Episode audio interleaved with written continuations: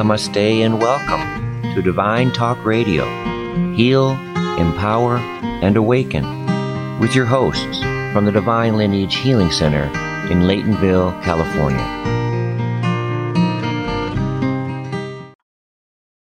This is Cindy Lindsay Ryall, and you're listening to Soul Talk.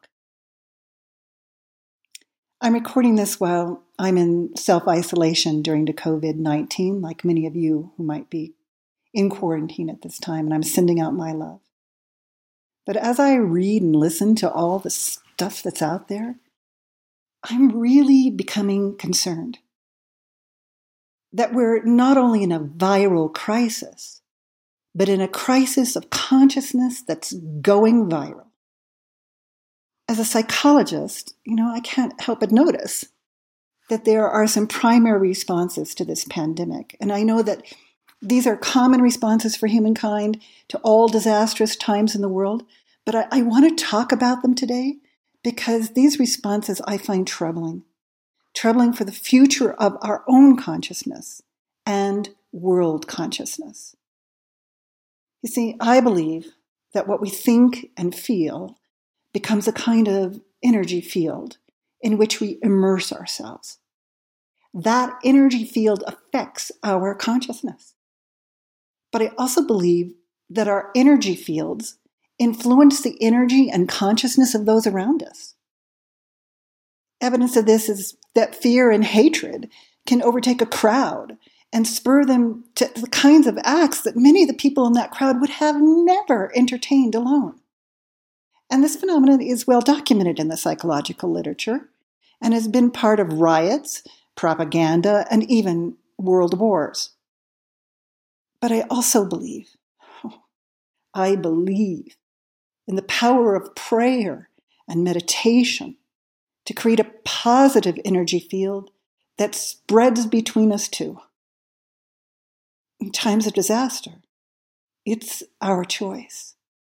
Which energy field and consciousness do we want to hold and spread? But I'm noticing in this pandemic, there's what I'm going to call four primary sets of responses. And of course, there are many variations, um, but these are the ones that I see as predominant. The first, of course, is fear. The second I'm calling emotional distancing, which is an externalization through blame and disavowing of responsibility. The third, denial.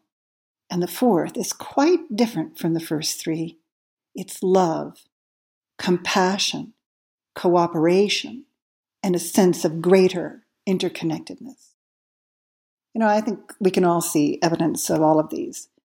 Fear and its flight, fight, or freeze responses leads us into panic, to hoarding, to spreading of fearful messages, worry, and stress. You know what? It can even lead people to clinging to things that reduce or play out their fears, regardless of their validity. And it can result in a centering on the me and mine version versus concern for others, as evidenced by the practice of gouging for scarce resources. Now, emotional distancing is an ego defense mechanism in which we see ourselves immune to or somehow greater than the problem by placing blame on others or disavowing any need to be responsible. Um, it's ultimately rooted in unworthiness and fear. And in these modern times, this is playing out as hatred and racism against Asians, Chinese, and China. You know, we see governments and individuals blaming other people and other governments while they attest to and enact lack of responsibility towards the virus itself. Now, the third one, denial, is a response of both ego defense and fear. But it's natural, and it's a natural human first step. It's even the first step in the responses to death and dying as identified by Kubler Ross in her groundbreaking research. But in times of pandemic, if we cling to denial, it leads us to behave in ways that are not taking care. We do not even realize that we're endangering ourselves and others with this response of denial? And I think it's pretty clear that these first three primary responses that I'm seeing are not healthy. They're not healthy for ourselves and they're not healthy for others. These are responses that take down our immune systems and ironically make us more vulnerable. But more than that, they make us behave in ways that can endanger ourselves and others. Beyond this, if we really see feelings and thoughts as energy fields which affect our consciousness and the consciousness of others, then we're creating a consciousness of fear, of hatred, and denial. We are in a crisis of consciousness. And we have to ask ourselves do we want this as our legacy from COVID 19? Now, that force response, that different one, is the energy field I want to come out of this pandemic an energy field of love, compassion, cooperation, and interconnectedness. You know, I, I, of course I want it for myself, but I also want it for the world. Fortunately, we do see this now as well. There are companies offering free food delivery, people sending messages of love, communion, and solace in isolation, and people taking care of the elderly and other at risk groups. You know, I, I loved the recent headline Cancel Everything But Kindness. Let's do that. And one of my favorite stories, it's of an anonymous diner in Houston who left a $9,400 tip to help make up for any lost wages if the restaurant had to close. Hmm. How many of us could or would do that? We need to spread this consciousness. We will all have to overcome the influence of the energy fields of those first three negative responses. We must consciously attend to love and compassion for others, even beyond our own circle. We need to see how deeply interconnected we all are and create and nurture those interconnections with love. But how do we do that? Well, first, examine your own consciousness. It's natural to have fear or denial it's likely we will all feel this at some time or another during this. But how do we overcome that? How to change our consciousness from those responses is the question. All of these negative responses have at their base fear and ego response to defend the self. So uh, these are the two main areas to examine within ourselves. First, let's take a look at those not enough fears. Scarcity carries a primal survival response of fear. Yeah, we do need to do what to what prepares our home and our family for quarantine and possible illness. But to know what's responsible and to know the important procedures for doing that, I also suggest a book pandemic flu home care on Amazon, and I will put the link to that underneath this talk. But please bear in mind that everyone needs the same items, and some at risk may need them immediately.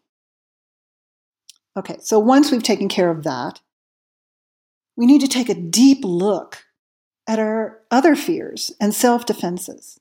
And these can be subtle and insidious. So I'm just going to give my own example here. I've been in cancer care and trying to get my surgeries done. And as a result, for months now, I've, even before COVID 19 came to the US, I've been wearing a face mask when I go out in public. But until recently, people in the grocery store would sort of smile and nod at me with a feeling of sympathy for whatever it was I was going through that was making me wear that mask. But I have to tell you, the last time I went into the grocery store, COVID 19 was in the US. And I was next in line at the checkout stand, and the lady who was ahead of me said extremely loudly to the checkout person, I hate these people who hoard face masks. Oof. I felt the hit, but I didn't say anything back to her. I did, however, feel a need to defend myself once I got up to the checker myself and tell her that I was wearing a face mask because I had cancer. Now, this small incident, incident was based in her fears, but also in mine. So when I got home, I started to fear going in public now with my mask on and being verbally attacked or shamed. I considered canceling my doctor's appointment because I didn't want to go to a medical medical facility waiting room without wearing my face mask. But I, you know what? I also didn't want to go there and be attacked if I did wear it as a hoarder. fear, fear, and more fear. I had to just take a deep look at myself. First, it's clear my ego defense here is from my own unworthiness. I don't want to be seen as a bad person. Someone without this underlying perceived need for self defense might have just brushed off the incident, but I didn't. I even created more fears out of it. Now that's a sure sign this is my fear. But deeper than that, I also had to take a look at my fear that made me wear the mask in the first place. Now, I knew I wasn't hoarding since I had purchased the face mask before I knew of any shortage. But, you know, I could have stayed on that little self justification, self defense for a long time. I'm an okay person. I'm not really hoarding. But since those are also defenses of self, this is clearly still my unworthiness acting there. So I had to take a close look at that too. And once I did, I realized I even needed to dig deeper. What about the underlying fear of illness and death? Well, okay, I have to admit, as long as I, you know, thought about my cancer treatment and thought I had overcome that fear, it was still there. So, it's time to meditate, to pray, to go into silence. Because to even know if I would wear my face mask in public again I needed to release the fear component of it. I needed to surrender my fears to the divine. And with my fears examined, I took them into meditation to ask for forgiveness and release. You know, there's a wonderful form of doing this that Sri Kaleshwar taught for dealing with mistakes. You take a strong shower, then you go into a room and close the doors and windows. You turn out all the lights light a candle, and sit down in front of it watching the flame. The flame is important. Fire element is burning something for you there. Then you talk to yourself and pray to God, asking for God to give resistance power to you. So there's no more chance the illusions will play on you. In this case, you're praying that your own fears and blocks can be forgiven and that you can gain resistance power with respect to them. Then pray to not interact with this fear or block anymore. And you should do this very sincerely. As Sri Kaleshwar put it, beg, beg, beg, beg, then strongly confirm it in your heart. For the deep fears, you may need to do this multiple times. So search inside yourself to know when you've gotten to forgiveness and release and then you can act in the world. Then keep working on those underlying blocks, like my unworthiness, that replay on you over and over again. You know, I, I don't know if I'm fully through this process myself. The fears of illness and death are primal. What I do know is that at least I could call my doctor's office now and ask what they would suggest for being in the waiting room and be ready to follow their advice, not my fear. I'll also keep working on that underlying unworthiness stuff in me. So, this I think is the first part of the process looking at and clearing ourselves. But there's also a second step if we really want to change consciousness, We have to immerse ourselves in fields of love, compassion, and God. This means going into meditation or prayer again and again. We must bathe and bask in love and compassion of the energy of God. I like to do this by putting an image of a divine soul in my third eye while I meditate. That helps me feel their love flowing to me. It also helps me to ask the question what would this divine soul do in my place? Then you can also join with others to create an even larger field of love, compassion, and healing in the world. Yes, you can do this by yourself, but if you're trying to influence world consciousness, we need each other. If we're trying to gain a consciousness of interconnectedness, we need each other. Together, we are a strong force of divine love and change. And as my friend put it, together we are the antidote to fear and hatred. And fortunately, we live in an age when we can connect, even when we're physically isolated. Create an email or text list, a Facebook group, or a Twitter group, and set a time for your group for meditation or prayer on compassion and love. Or join one of the many positive, wonderful virtual groups cropping up on the internet to do this. In the struggle between positive and negative energies, I believe the most consistent and persistent energy wins. So open your heart, but do that over and over and over again. That will conquer your own inner turmoil.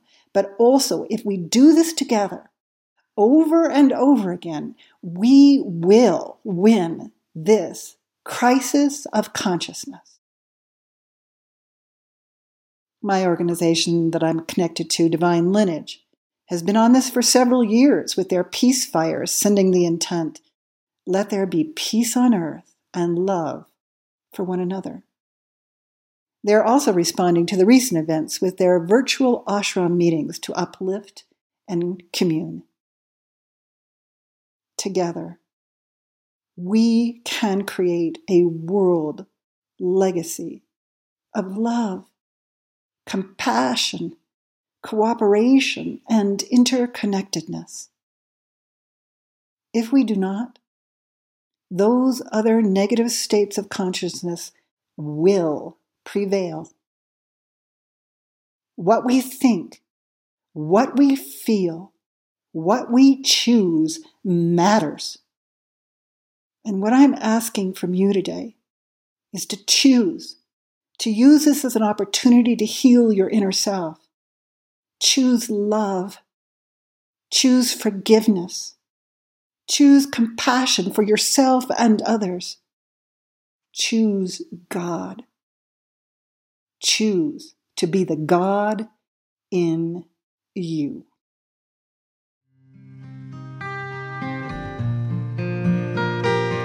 You have been listening to Divine Talk Radio Heal, Empower, and Awaken with your hosts from the Divine Lineage Healing Center in Laytonville, California. Namaste.